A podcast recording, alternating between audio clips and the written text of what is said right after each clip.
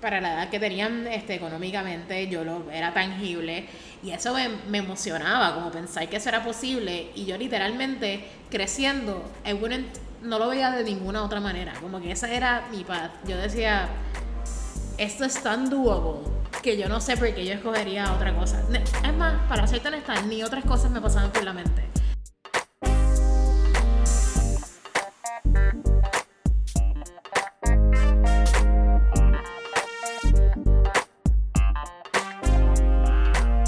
¿Qué es la que hay familia? Mi nombre es Jason Ramos y les quiero dar la bienvenida a Mentores en Línea, un podcast donde hablamos con empresarios e influencers responsables por las marcas más destacadas a través de las redes sociales. Si es la primera vez que nos escuchas, bienvenido y nos puedes dar like y follow en Instagram y en Facebook como Mentores en Línea. Y en el podcast de hoy quiero presentarle a la fundadora de UBA, Laura Tirado. Hola. Laura, antes de, que empiece y explique un poquito más de, de quién eres y qué es UBA, quiero hacerte una pequeña pregunta que, yo creo que fue la que más estuve pensando antes de empezar el podcast. Y es, si fuéramos cuatro años atrás, en ese momento de diciembre, cuando estaban enviando la solicitud de universidad y cuando estaba en el proceso de, decidir tu futuro, un punto clave yo creo que muchos papás le ponen a sus hijos, y te hubiesen dicho que cuatro años más tarde ibas a ser la CEO de UBA, ¿qué hubieses dicho? Le hubiese creído. yo creo que desde ese entonces me estuve preparando para este momento. Me encanta. Sí. Este, te voy a abundar un poquito en eso porque... Cuéntanos un poco más sobre qué, quién es la habrá tirado. Sí, este, desde que yo estoy en octavo grado, yo sé que yo no voy a la universidad. De hecho, si no sabía, yo no fui a la universidad. Este, y en parte porque, creo que vamos a hablar de esto más adelante, pero porque en mi familia, todos mis hermanos fueron dropouts, con excepción de mi hermana, que es doctora en la, en la nutrición. Este, y ellos estaban bien y yo como que veía ese path, además de que mi, mi manera de aprender siempre ha sido bien este como autodidacta realmente. Eh, nunca como que me ha divertido estar en un salón o aprender de esa manera convencional. Así que desde que yo estaba en séptimo, octavo grado, en noveno, eh, que todos los papás están diciéndole a todo el mundo solicita para tal universidad, etcétera este, mi papá, pues ya, había tomado la decisión de que yo no quería ir a la universidad, así que yo no estaba ni tratando, actually. Pero mi mamá me dijo como que ve, ¿sabes? Ve, trátalo, eh, ve a la UPI y mira a ver que si te funciona o si no te funciona. Así que yo creo que desde que estoy en high school eh, sabía que como que iba a ser algo along this line, o que iba a ser bastante creíble yo imagino, imaginarme aquí. Awesome. Cuéntanos ese proceso de, entrar a la UP y convertirte en jerezana y luego dropout. Ok. Fue bien fácil, en verdad. Fue bien fácil. Fue bien fácil porque, de nuevo, yo siempre supe que no quería ir a la universidad. O sea, no que no quería ir, o sea, sabía que ese no era el path para mí. Este, estaba bastante convencida siempre eh, fui, para ese momento en mi vida, yo estaba hangueando un montón y cuando uno, uno vive una vida con hangover, uno es la peor versión de uno mismo. Este, y uno mismo se soporta. Sí, y nada, whatever, me acuerdo que fui para allá ya sabiendo que no quería estar en la universidad. Eh, fui como una semana, me dio un calor insoportable y dije, ya, yo no quiero estar aquí más. Este, y no volví. Y... ¿Conociste Río Piedra? No, tampoco. No fuiste ni al 8, ni al Bidi. Soy la peor del mundo. Soy la peor del mundo, pero es que en verdad eh, me crié, yo tengo cuatro hermanos. Eh, me crié con gente, alrededor de gente mayor que yo. Mi hermano mayor me lleva 16 años. Y cuando yo fui creciendo, pues siempre estaba como ahead of my time. Puedo explicarlo de esa manera y, y, no era porque yo quisiera estarlo, era porque pues tenía esa influencia de mis hermanos. Porque si querías janguear con ellos, tenías que simplemente crecer y tener la madurez para tener que janguear con ellos, porque era eso nada. Sí, y muchas veces o, no tenerla, o me llevaban y ya, o mis papás también eran mayores o estaban mucho más cansados y como no, como que me, me, deja, me era más flexible, además de que habían tenido experiencia con mis otros este, cuatro hermanos, así que para cosas que papás normalmente serían bien, bien como exigentes, mis papás eran eh, más laxos. Este, y nada, eh, pues como que me, me, fui adelantando en ese sentido, así que cuando entré a la universidad, ya como que había jangueado eh, un poco por eso, no sé, no, no me llamaba mucho la atención. Quería como que hacer otra cosa. Era, estaba saliendo de una etapa en mi vida, yo creo, que de janguear así constantemente y quería hacer algo divertido, algo que me ocupara las manos y no sentí que estaba wasting my life. Este, así que no, no le, la realidad es que no le di una oportunidad a la universidad ni a esa etapa para nada. Eh, fue un skip. Fue un skip por completo. Y a veces miro en retroceso y pienso como que that could have been nice. Eh, pero 100% si yo hubiese tomado esa decisión, no estaría aquí hoy en día. Interesante, como las decisiones, ¿verdad? A veces uno mira los pros y los cons. Sí. Pero esa es la vida. Mencionaste también la, influencia de tus cuatro hermanos. He tenido la oportunidad de, conocer a Pablo. Sé que Francisco es socio. Cuéntanos un poco más de, lo que ha sido la familia Tirado, esa dinastía empresarial que tienen entre ustedes y cómo ha sido un. Yo creo una zona de apoyo en, en todo lo que has creado. Ok. Pues antes de mis hermanos, pues tengo que hablar un poco sobre mis papás. Este, los OG. Sí, los OGs. Porque mis papás definitivamente fueron quienes nos. Ellos nos criaron a ser empresarios. Eso no se da muchísimo. Este. Digo, no digo que todos los papás no, no, no sean así, pero sí sé por mis amigas que muchos papás te dan como. Como que quieren que tú vayas por un path donde quizás termine siendo, voy a decir carreras clichosas, pero no necesariamente quieren que sean doctores y abogados, quizás quieren que estudies en la NASA, que trabajes en la NASA, lo que sea, pero para eso pues tú necesitas un path, este, el path de estudiar, de sacar buenas notas, de ir a la universidad, de sacar buenas notas en la universidad, de, de etcétera, etcétera. Pero mis papás eh, nunca nos llevaron ni nos forzaron a ir por ese path este, de hecho, mi papá, y, digo que tiene que, comenzar por ellos, porque mi papá era rockero. Este, esta historia la contó Francisco en un podcast, pero es relevante, se lo voy a contar yo también. Este, mi papá era rockero, de hecho Beyoncé los amplió hace como tres o cuatro años. Boom. sí. Y él dice este, es una persona muy apasionada eh, y de muchas ideas. Y él dice que él estaba en México, un eclipse solar, tocando, la, o sea, una cosa bien dramática y como nadie pensaría que en verdad pasó. Este, y que él se dio cuenta en ese momento que el futuro no era la revolución hippie, etcétera, sino que el futuro era, y la revolución que venía era la eh, revolución de computadora. Este, así que ahí dejó toda la música, se dropió y se puso a trabajar con tecnología, que eso es como nuestro primer path a la tecnología.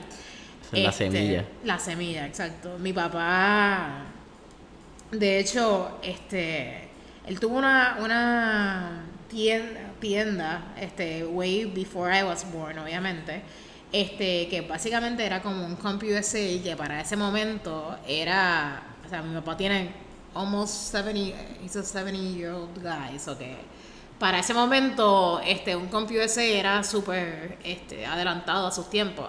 Básicamente él decía, su visión en ese momento era pues el futuro es que las personas van a poder, van a poder comprar computadoras como tú las compras en un supermercado. Y pues ahí se siembra la semilla de tecnología, pero más que nada, y con la actitud de ser rockero eh, de mi papá, él tenía como un como fuck the man mentality, este, fuck the institution, etcétera. Y, y yo creo que para ser empresario, pues uno tiene que como pensar así un poquito.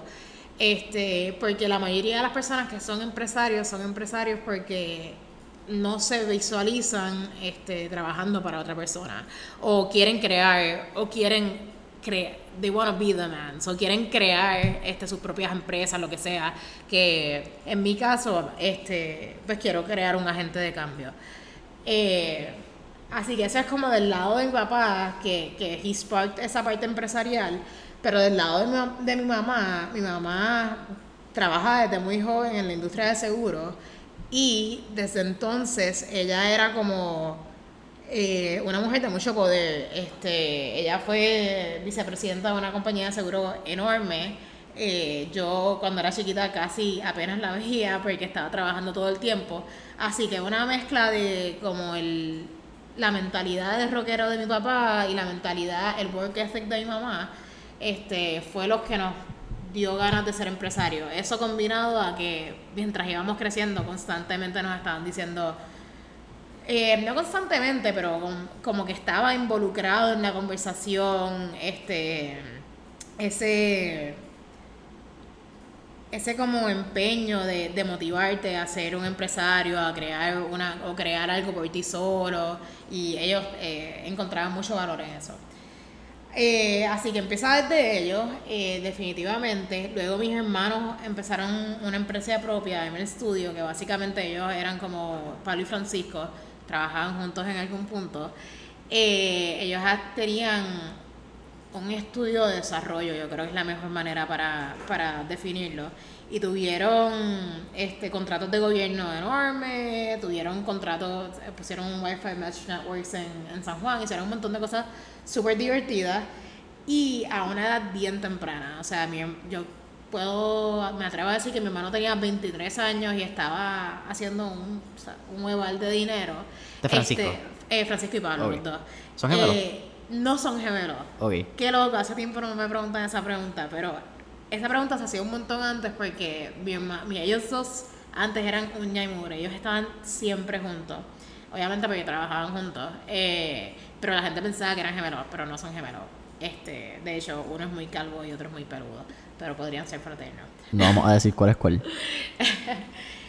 Anyway, este, a una edad súper joven, pues ellos tenían sus empresas, les iba súper bien para, para la edad que tenían este, económicamente, yo lo era tangible y eso me, me, emocionaba, como pensar que eso era posible y yo literalmente creciendo, I wouldn't no lo veía de ninguna otra manera. Como que esa era mi paz. Yo decía, esto es tan doable que yo no sé por qué yo escogería otra cosa.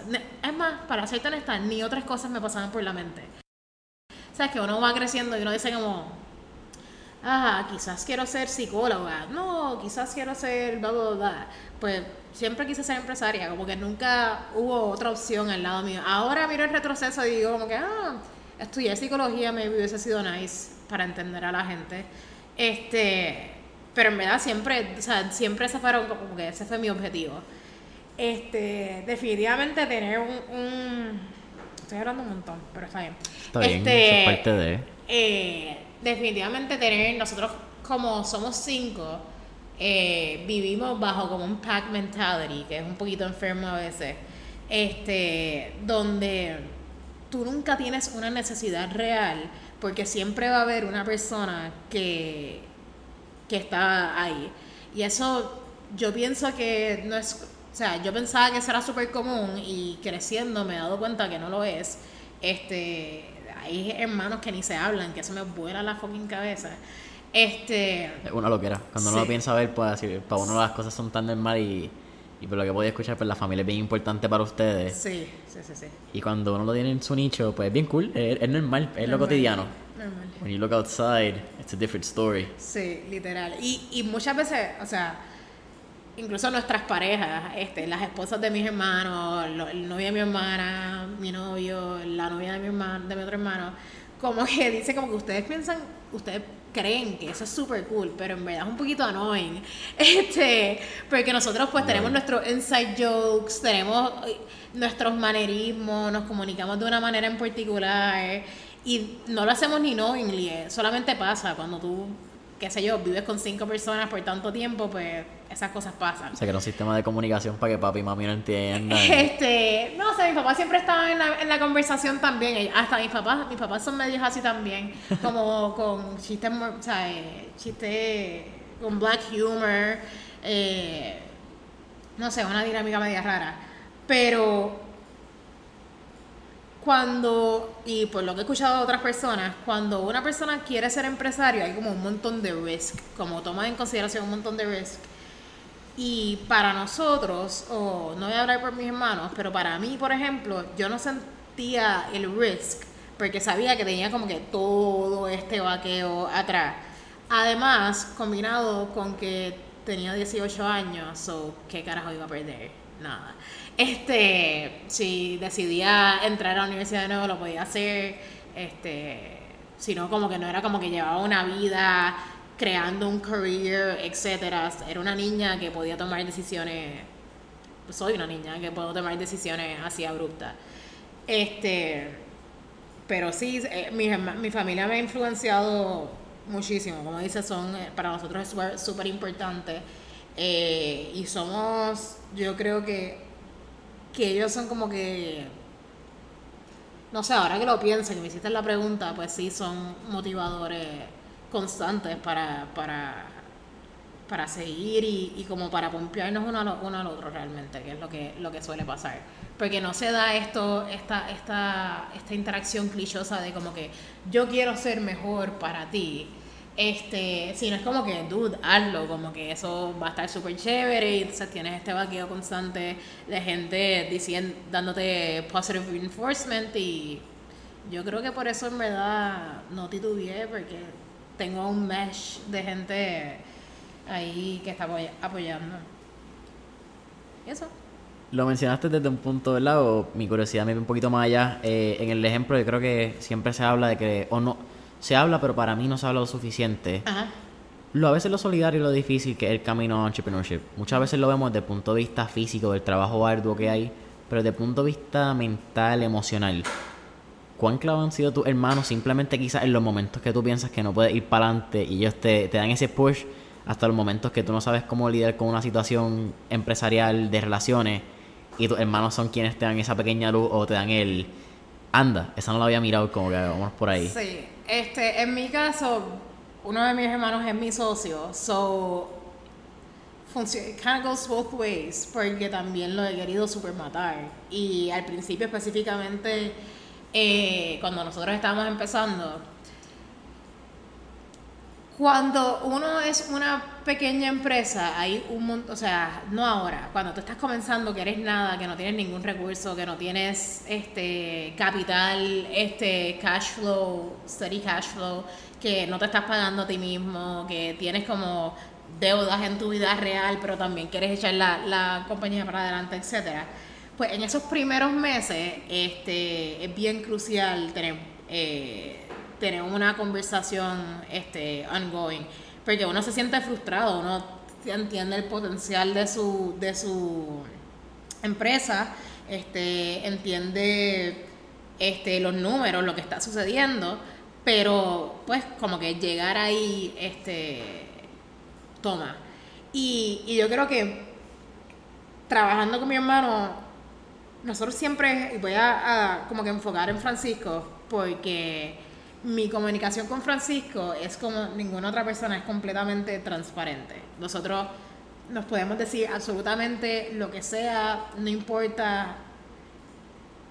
Un, o sea, algo que una persona tomaría como un insulto ofensivo, nosotros nos podemos decir lo que sea y sabemos que cuando cuelgues el teléfono, maybe you need two minutes para recapacitar, pero me puedes llamar después con otro tema y yo lo voy a retomar de ahí. Y al principio, esa, llegar a eso ha sido, siempre estuvo ahí, pero cada vez más se va solidificando esa, esa relación transparente. Este, y al principio me acuerdo que me estás diciendo como que, me estás diciendo todo lo opuesto, pero te voy a decir lo negativo. Este, me estás diciendo como que cómo te han ayudado de manera positiva. Pero yo me acuerdo al principio que estábamos estableciendo esa relación no solo de hermanos, sino relación de partners, donde tiene que haber un bien común eh, y económico, ¿verdad?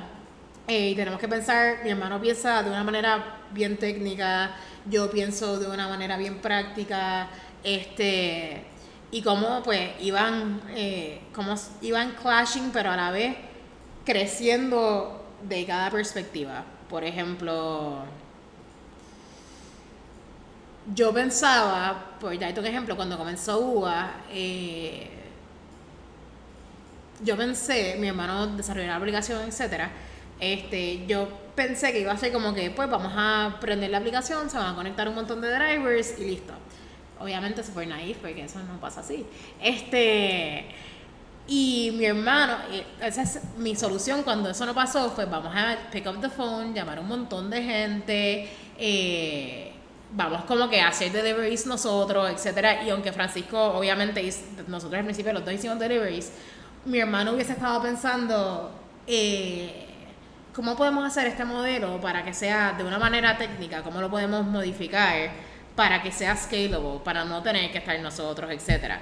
Y como en el, como en el momento había una necesidad operacional de, de, de ser práctico, pues había muchos clashes, porque yo estaba como que, Frank, no le dediques tus recursos a esto, necesitamos dedicar, no, baja la cabeza un no, que era erróneo de, de, mí pensar así, pero como que él quería mirar para adelante y yo estaba mirando abajo, porque era lo que se necesitaba en el momento, y en ese momento pues no teníamos inversión, no teníamos suficiente capital de tiempo, si eso tiene algo de sentido, como para mirar eh, adelante.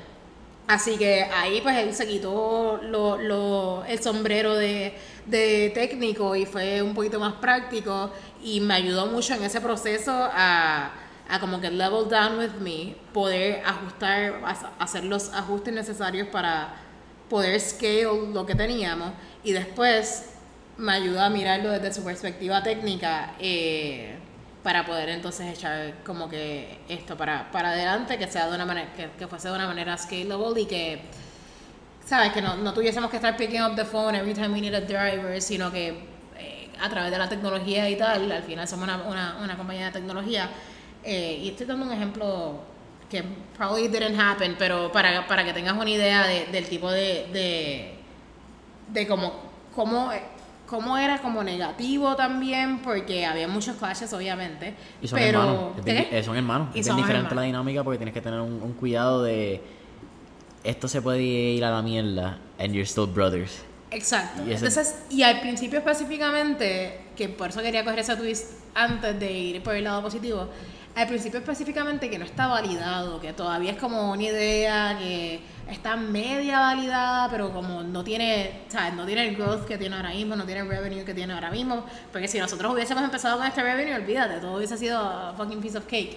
Este, y además de cosas exteriores que pasan, porque tienes como que la empresa, pero tienes mi hermano se estaba casando en ese momento y yo decía como que fuck, ahora mi hermano se casa, yo perdí, como que mi hermano y yo estábamos todos los días juntos, todo el tiempo, tratando de, echar agua para adelante. En ese momento yo decía, Fox se va a casar y se jodió, esa, se jodió como que esa persona que me está ayudando.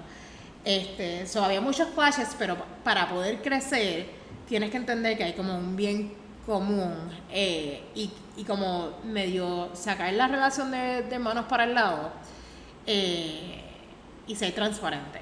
Así que eso con mi hermano, este, con mi hermano Francisco, con mi hermano Pablo, sí, como cuando yo estaba empezando a ser como una empresaria que estaba haciendo mi career como empresaria, si eso tiene sentido, eh, yo era muy insegura de como que de cómo me comunicaba con la gente, de qué approach hacer, si era el correcto, incluso a veces para escribir un email como me, me podía sentar al frente de la computadora y estar pensada como que lo empiezo con saludos, empiezo con como que con estupideces.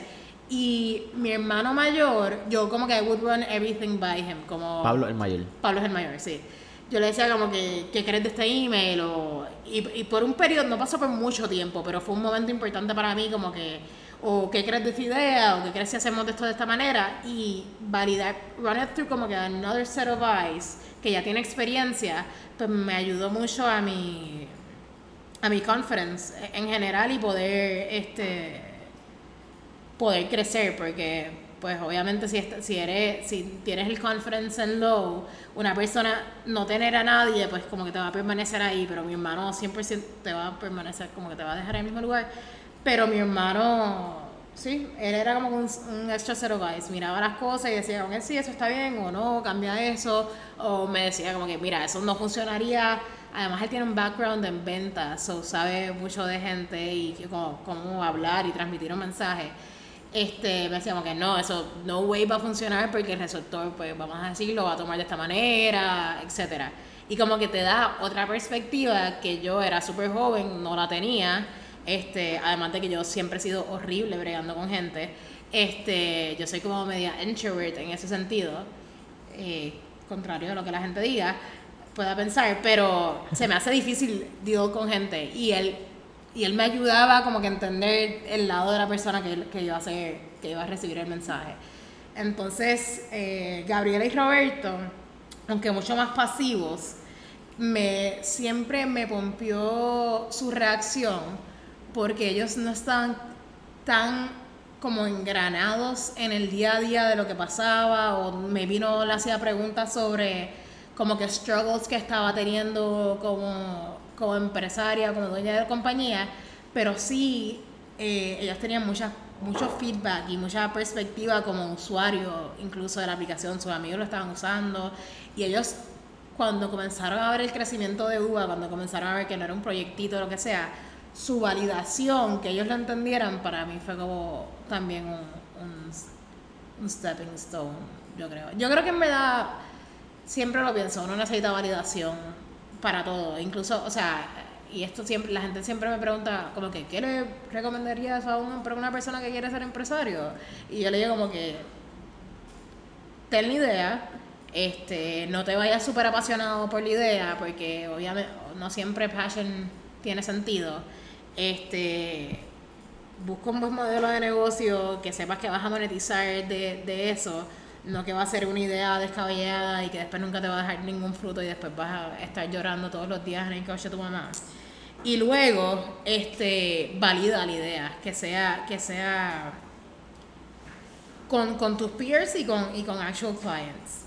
Así que sí, validación es yo creo que lo más importante en el, en el camino empresarial.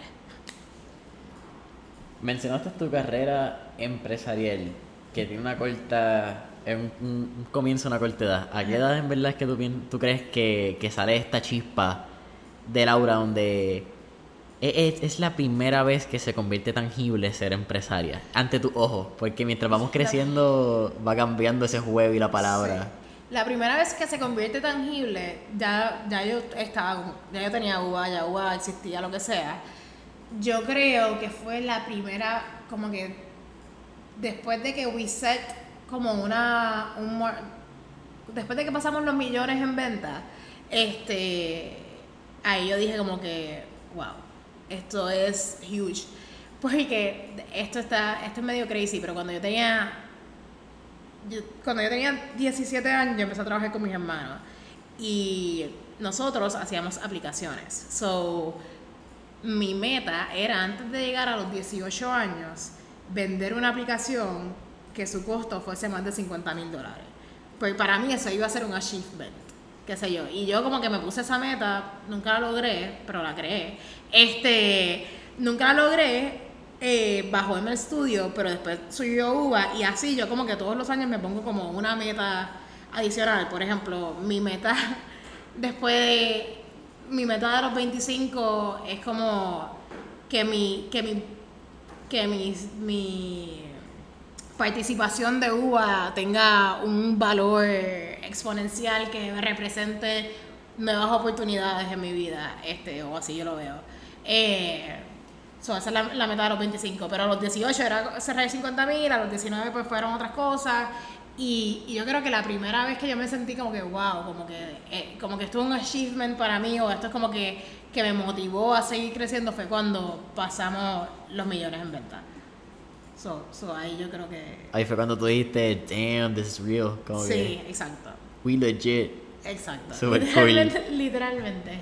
Eh, wow, déjame ver.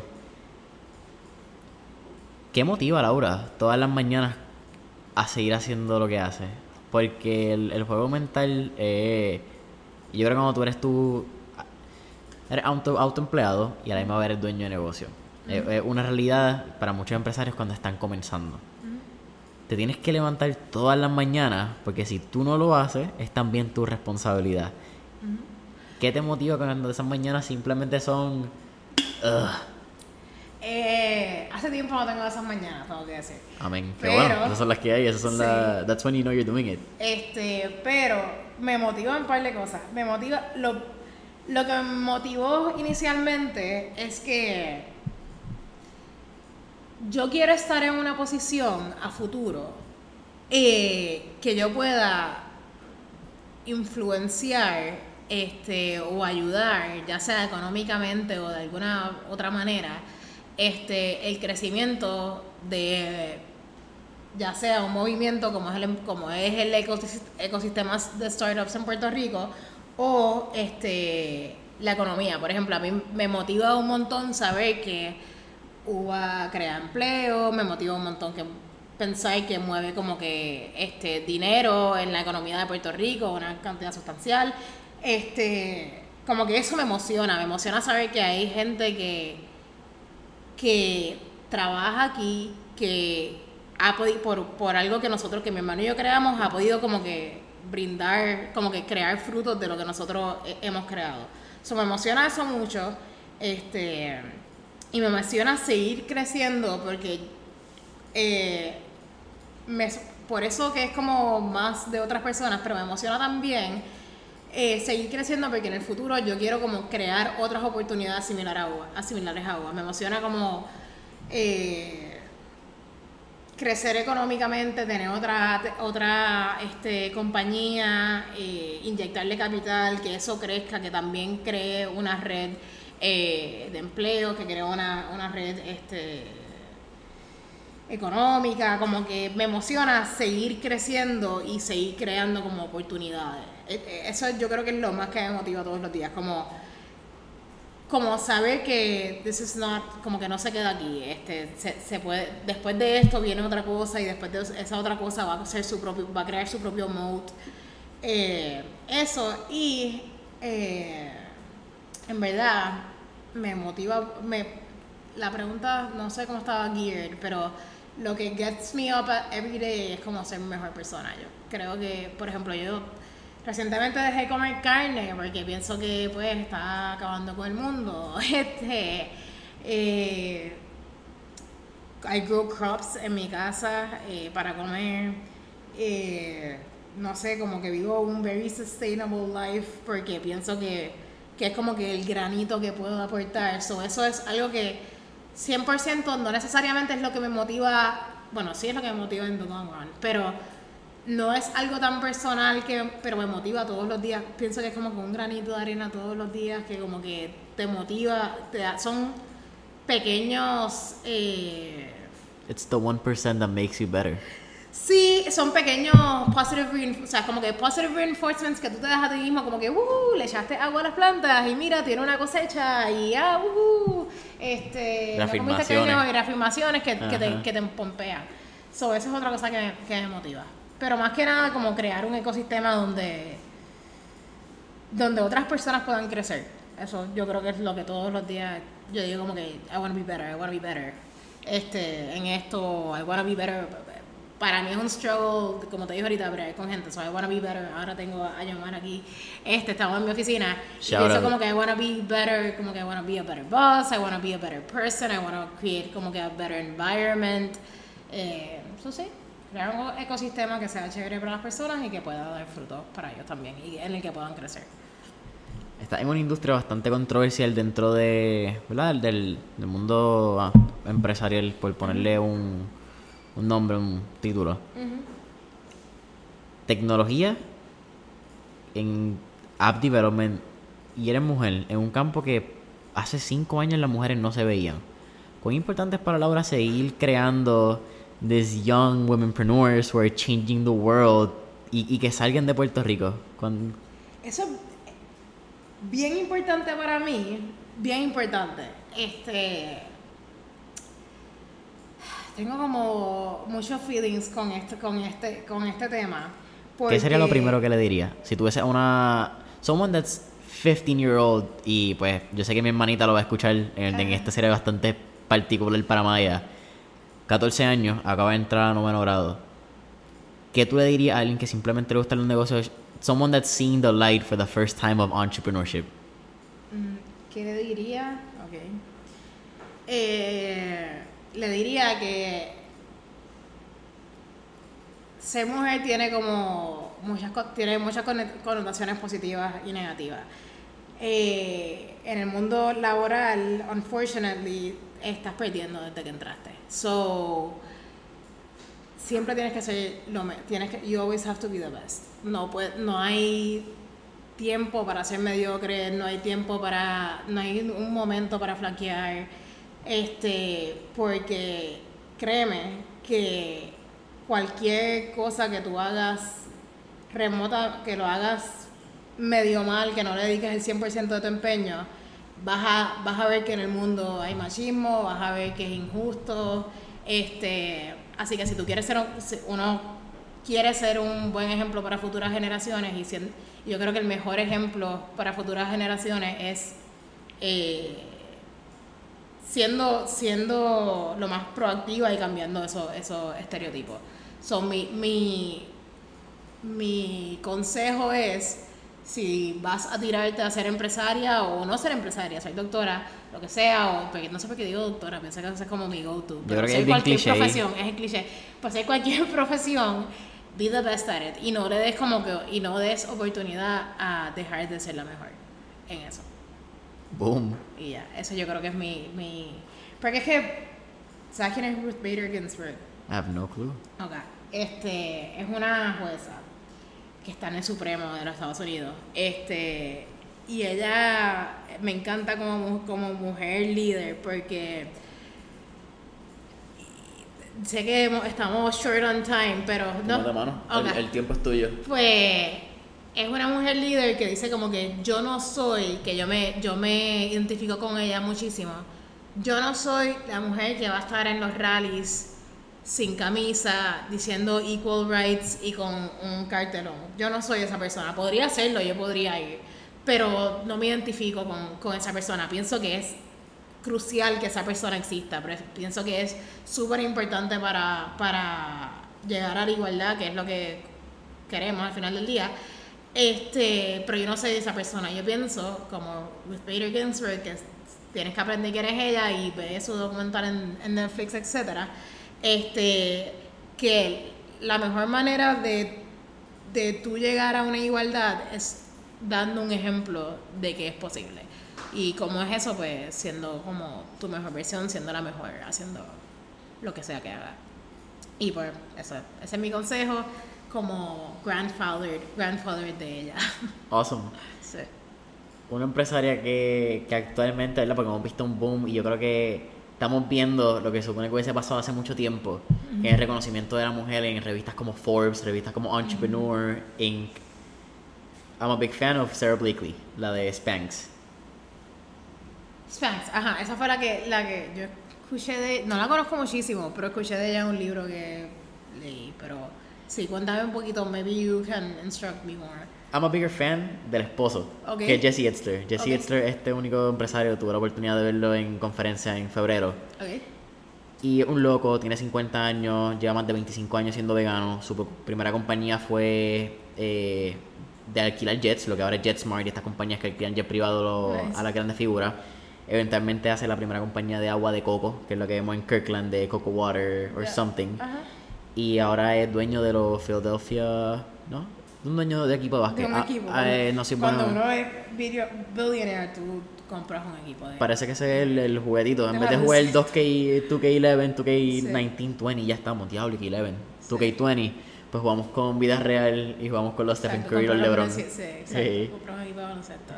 ¿Qué, ¿Qué mentora o qué, o, o qué figura mujer tú crees que ahora mismo puede ser esa mentora que, que ahora dice, damn, como que, you're a boss? Eh, mano, no me dejo llevar mucho por gente como que, que es unreachable. Este, no es que sea unreachable, pero que no me dejo, no, como que no miro al más allá, miro como que a mi alrededor realmente. Este, y ahora mismo, Suheili, siempre hablo de ti. Wow. Suheili, voy a hablar de ti de nuevo. Este, Suheili es la dueña de los Guilty y yo la adoro a ella porque es una boss, literalmente. Y me da Su risa- Hailey, te tenemos que tener en el podcast ya mismo. Sí, literal. Yo la recomiendo a todos los. Siempre que me entrevistan un podcast, yo la recomiendo a ellos. Siempre que me hablan de. Yo la hablo de ella. Este, pero es que en verdad es increíble. eh, y está trayendo una idea que es súper innovadora y risky. Porque Uva como que food delivery, everybody gets it. Como que no, no es nada muy complicado. Pero Guilty, este, básicamente ellos they rent eh, ropa a mujeres. So tú compras, tú te suscribes a su servicio y ellos te, en vez de venderte ropa, te la rentan. Después se la, te la traen, se la llevan, la limpian y se la pone otra persona. Y eso es algo que es súper risky aquí en Puerto Rico porque tienes que educar tanto, y especialmente para las mujeres. Las mujeres son como media particulares con su ropa. Y me parece tan risky. Y, y también Suheli tiene un background en leyes, como que es Wow. una persona que tú pensarías que es súper tradicional y de repente, ¡puf! risk taker, le está quedando brutal. Este, y lo está haciendo tan bien que, ¿verdad? Siempre la tengo en mente cuando me hacen este tipo de preguntas. Y yo creo que es un. No miro para afuera, miro para mis lados. Y en ese sentido, y, y Suheli es un excelente ejemplo. Love it. Yes. Déjame ver qué más tenemos. Se cayó Maggie Marker. Eh, había mencionado ahorita, anteriormente, ¿verdad? Eh, la importancia de, de tu mercado and to give back. ¿Cuán importante ha sido, verdad, tú encontrar ese, ese peer of, of community que apoya a UA, que apoya lo que hace Laura y encontrar tu nicho en un mercado tan complicado dentro del food delivery system? Ok. Eh, Because you got a really loyal fan base, déjame decirte. Sí, sí, sí, sí, sí. Voy a, voy a hacer un paréntesis para que ustedes como que apoya lo que hacer ahora. Yo siempre me despego a mí de uva. Como a mí no me gusta que lo asocien. Porque algo que yo creo de cualquier compañía, muchas personas cuando empiezan una empresa, empresa, yo pienso, yo creo esto, que la razón por la que se queda chiquita es porque se hacen la cara de la empresa. Que eso no es cierto, eso es solamente un bold statement que estoy diciendo al aire, eso no es necesariamente cierto. Pero yo como que no quería que UA se convirtiera a Laura, porque Laura como que la conoce X amount of people, como que yo quiero que UA sea mucho más que yo, o sea, mucho más grande. Así que yo como me despegué por completo de la marca, nunca me van a ver en nada de UA, ni lo pienso hacer, ni, ni lo he hecho, ni lo pienso hacer. Siempre pues como que en este tipo de, de cosas, porque pues qué carajo, soy la dueña. Pero, pero sí, me despegué de eso por completo.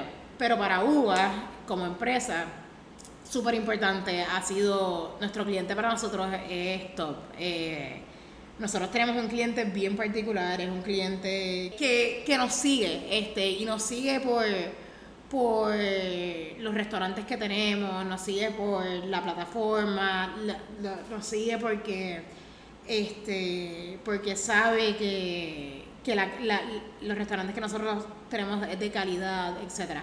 So, siempre, por ejemplo, nosotros ahora vamos a expandir y estamos buscando a ese mismo cliente. Eh, y eso, no, no, como que yo, yo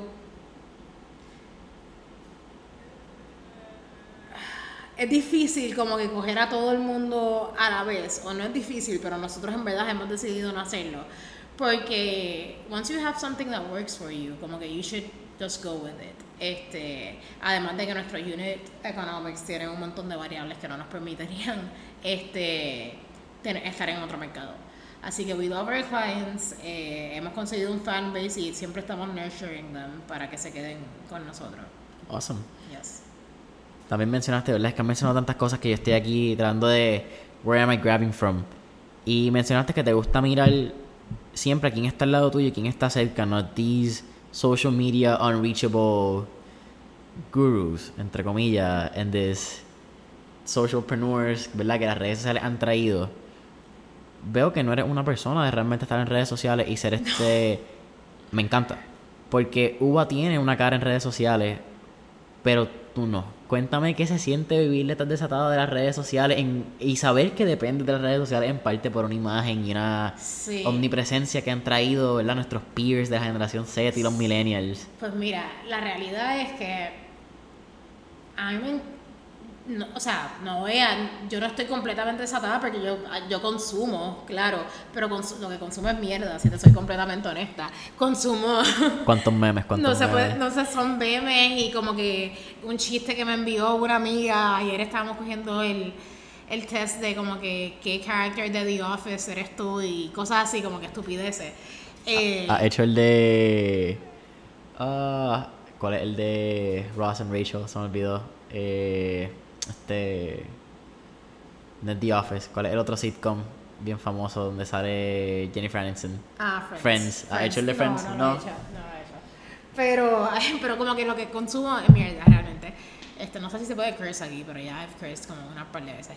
Este, anyway, pues, pero si te metes en mis redes sociales, que I always como que digo a la gente que no lo hagan, eh, son como que fotos de lo que hice el domingo, de la pla- el pimiento que creció esta semana en mi esto, como que soy bien desata- desatada de esa imagen.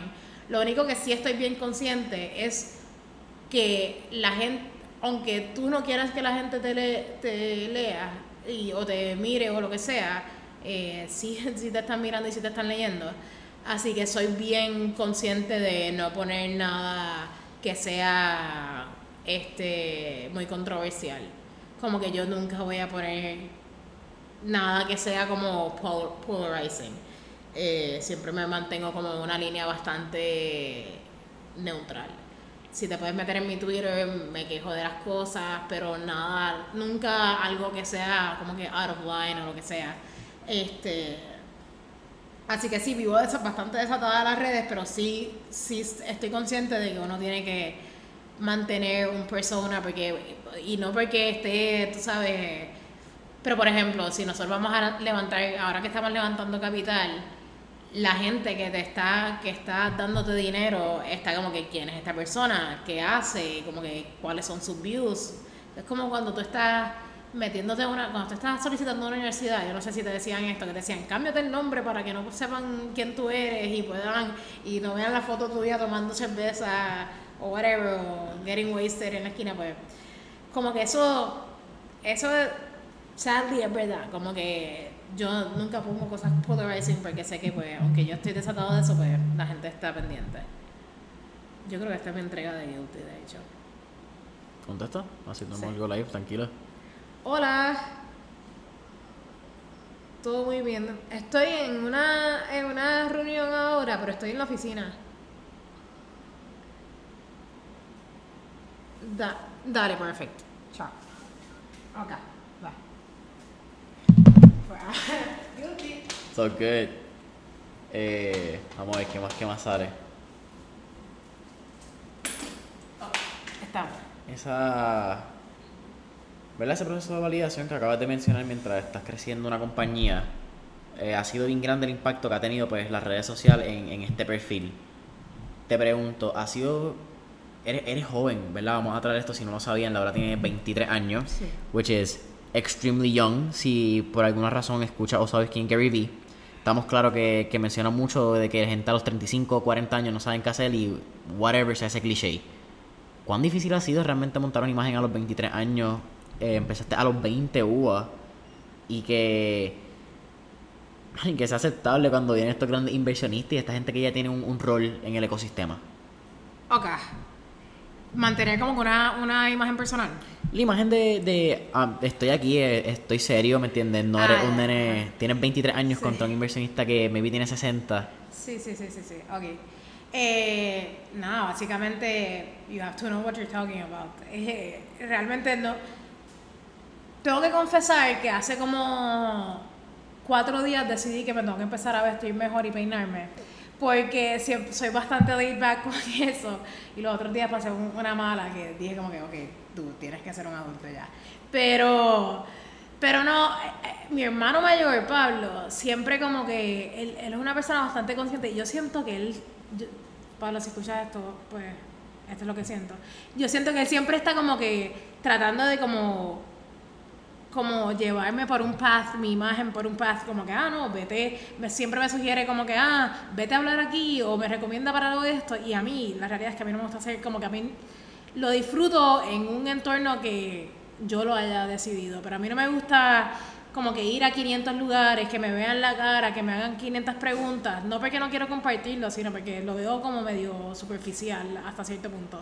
Y yo odio ser esa persona. So, eh, no me no como que no me he encargado mucho de, de mi imagen sino voy a repetir eso Tenemos aquí a, a Luke Guilty una, una pausa corta. eh, Y ya, así es rápido. sí ya listo están haciendo entrega Oye, pero su Hailey, tú eres un palo. sí Si haces eso para hombres, yo me activo para ser tu cliente. sí By Frida hizo ahí un coro también Frida es mi perra. Frida, vente, shout No, Frida no me ama a mí. No, es, tímida. Eh, pues sí, como que nunca me he encargado de una, nunca me, nunca he hecho una imagen real, siempre me, me he asegurado de, pues saber lo que hablo, más, más que nada cuando estás hablando con inversionistas, con personas que, o con partnerships, o personas que quieren indagar sobre tu, sobre tu compañía, they don't really care about how old you are, or maybe como que yo nunca me he sentido que le importa. Este, they just wanna know que tú no vas a wreck the ship, o que tú sabes de lo que estás hablando, o que pueden trust en ti. Así que, as long as que seas como que, es lo que te dijo ahorita, mientras seas lo mejor en lo que haces o des el o seas hagas el esfuerzo por ser el mejor eh, en lo que haces y conozca de lo que estás hablando etcétera pues it shouldn't be a problem la edad como me una, un inversionista una vez me preguntó como que ¿y cómo te sientes de no haber ido a la universidad? y yo le dije como que me siento súper bien creo que es la mejor decisión que he hecho este si hubiese ido a la universidad no estuviese en esta posición ahora mismo este y lo profundicé como que un monte, en, me hizo más preguntas y se pone más profundo ese tema, pero, pero sí, como que as long as que you're confident about what you're saying, pues you should be fine. That's awesome. Yo creo que ese es uno de los tabús, ¿verdad? Que uno siempre tiene cuando uno empieza a emprender. Sí. Esas inseguridades que atacan la cabeza just even before doing anything. Sí, sí. Y es súper cool. Realmente Wow, pues ya llevamos 51 minutos. Se, fue, se fue el tiempo, ¿verdad? Y, y para, para cerrarlo, ya que estamos en los últimos minutitos para no, para jorarlo, me gustaría hacerte dos preguntas y cualquier otra que salga por ahí, porque probablemente sale una o dos más. Pero la primera es, eh, siempre hacemos dos preguntas al final, para, para, hacerlo bien cool, ¿verdad? Eh, super cliché. Si pudiese volver a nacer en alguna época de esta historia, una época que, que a ti te llama la atención, ¿cuál sería? Ninguna, me quedaría aquí. Mi, mejor amiga me hizo esta pregunta hace, hace poco y la discutimos, estuvimos guiando de Milán hasta... Ay, ¿dónde estábamos, Pía? Estábamos, eh, estábamos en Italia, estábamos guiando siete horas y estábamos hablando de esa misma pregunta y me preguntó esa misma pregunta, hola Maurín, me preguntó lo mismo, que si hubiese nacido en otra época, en qué época, y yo en ninguna, hubiese nacido aquí, como que no no le envidio nada a ninguna otra. De verdad. Los otros días, si no me equivoco, creo que fue Gary Vee y Mark Cuban se pusieron de acuerdo en eh, Elon Musk también. Que esta, genuinamente, ellos consideraban que era la mejor época para tu vivir y poder desarrollar algo. Sí. ¿La habrá tirado con cuerda con eso? Sí, 100%. 100%. Está súper cool. Y entonces, eh, ¿Cuál fue el último artista que escuchaste antes de, de empezar este podcast? ¿Cuál fue cuál es ese, ese, músico o banda que...? Not proud of this. Está muy charro. cultura profética. Está cool. Está cool. Puede ser peor. Puede ser Justin Bieber. En verdad, no es que esa cultura profética sea malo, pero es como... Como que no, no es lo más cool tampoco. It's not the... pero estaba escuchando cultura profética antes de esto. Porque ese es como que lo, mi novio y yo, en nuestro morning routine ponemos cultura profética porque es como un ambience noise y pues estar escuchando eso ahora. Y eso. Oh, yeah. Bueno, pues Laura, para mí ha sido un absoluto placer. Es la segunda vez que, que tengo la oportunidad de conversar contigo y definitivamente no, no, no, ha defraudado esta oportunidad de, de compartir otra vez. Si todavía no nos has dado like y follow, nos puedes conseguir en Instagram y Facebook como mentores en línea. Puedes conseguir a Uva como Pide Uva en todas las redes sociales. Y no sé si Laura quiere dar su, su Instagram personal, pues nos quedamos con Pide Uva Familia y nos vemos en la próxima. Hasta luego.